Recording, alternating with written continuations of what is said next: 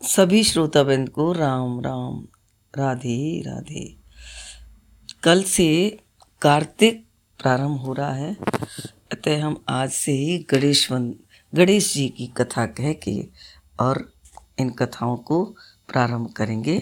आज मैं आपको गणेश जी की कथा कहती हूँ। गणेश जी पूरे इधर घूम रहे थे मृत्यु लोक में तो कहीं से उन्होंने बारह बाल खेत में से तोड़ ली अब उन्हें ध्यान आया कि जी तो मैंने गलत किया, बिना पूछे तोड़ लिए तो मुझे इसका प्रायश्चित करना चाहिए। तो उसी खेत के मालिक का पता लगाते लगाते लगाते लगाते मालिक के घर पहुँचे। सेठ जी थे वो। जाके बोले, सेठ जी, मुझे नौकरी पे रख लो। सेठ जी बोले, हमें तो ज़रूरत है नहीं। हम क्यों रखें? बोले, भैया, छोटा बहुत काम कर गया करूँगा। जो आप खाना दाना दे दोगे वो खा लूँगा। तो उन्होंने कहा, ठीक है, रह जा भैया। अब रह जाता। दूसरे दिन सेठानी गई शौच को। शौच को गई तो वो हाथ धोने के लिए राख रख गई। गणेश ने वो राख उठा के मिट्टी रख दी। आई सेठानी, हाथ धोने को बैठी तो देखा उसने कि मिट्टी रख दी इसने, राख हटा दी।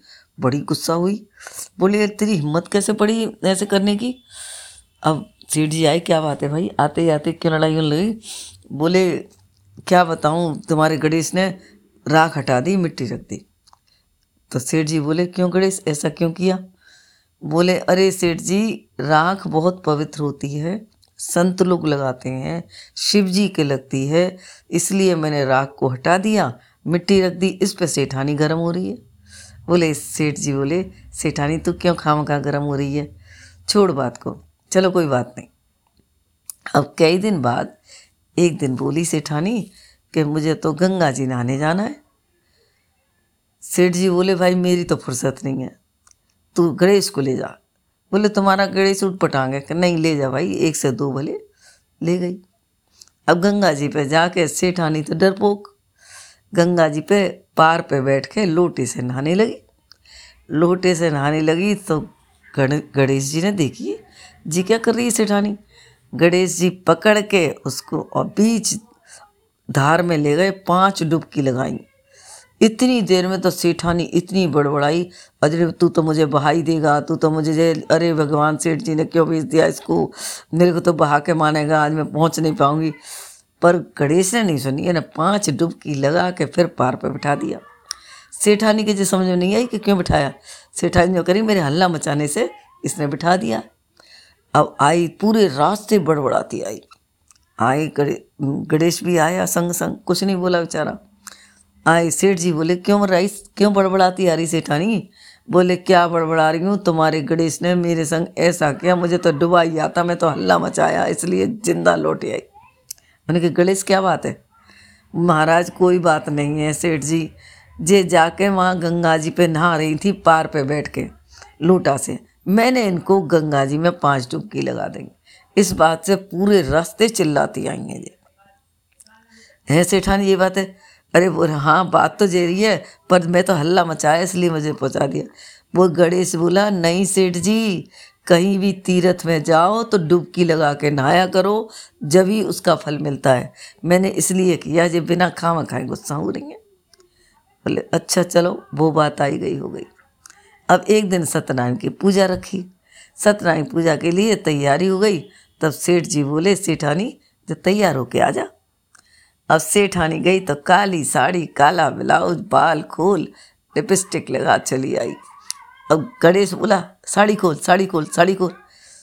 बोले, सेठ जी बोल, सेठ जी से बोली सेठानी इसे समझा लो। जब फिर मेरे पीछे लगा, साड़ी खोल साड़ी खोल। बोले, क्यों कह रहा है सेठ जी, बोले, क्या बात है गणेश? अरे महाराज, इसलिए कह रहा हूँ, पूजा करने आई है, काली साड़ी पहने, काला ब्लाउज पहने, जरा इन्हें देखो तो सही। तब बोले, भाई, सही कह रहा है, छोटा सा बच्चा है, पर समझदार है। लाल पीली हरी साड़ी पहन के आ पूजा में? तब फिर लाल पीली साड़ी पहन के आई, पूजा हुई, वो बात रफा दफ़ा हुई। अब एक दिन की बात कि आई गणेश चौथ। गणेश चौथ को बुलाए थे अपने गणेश जी। तो उन्होंने कहा, गणेश जी, रखेंगे? चौकी बिछाई, तैयारी करी पूजा पाठ की। और जैसे बोली ला भैया गणेश लिया गणेश तो लाने की वजह से गणेश को वो तो खुद ही बैठ गया।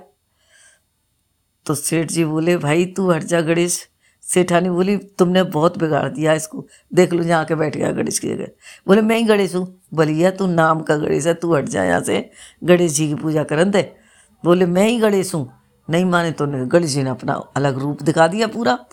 और गणेश जी को देखते ही तो दोनों सेठ सेठानी थर थर काँपे अरे राम, हम तो इससे जने क्या क्या कहते थे?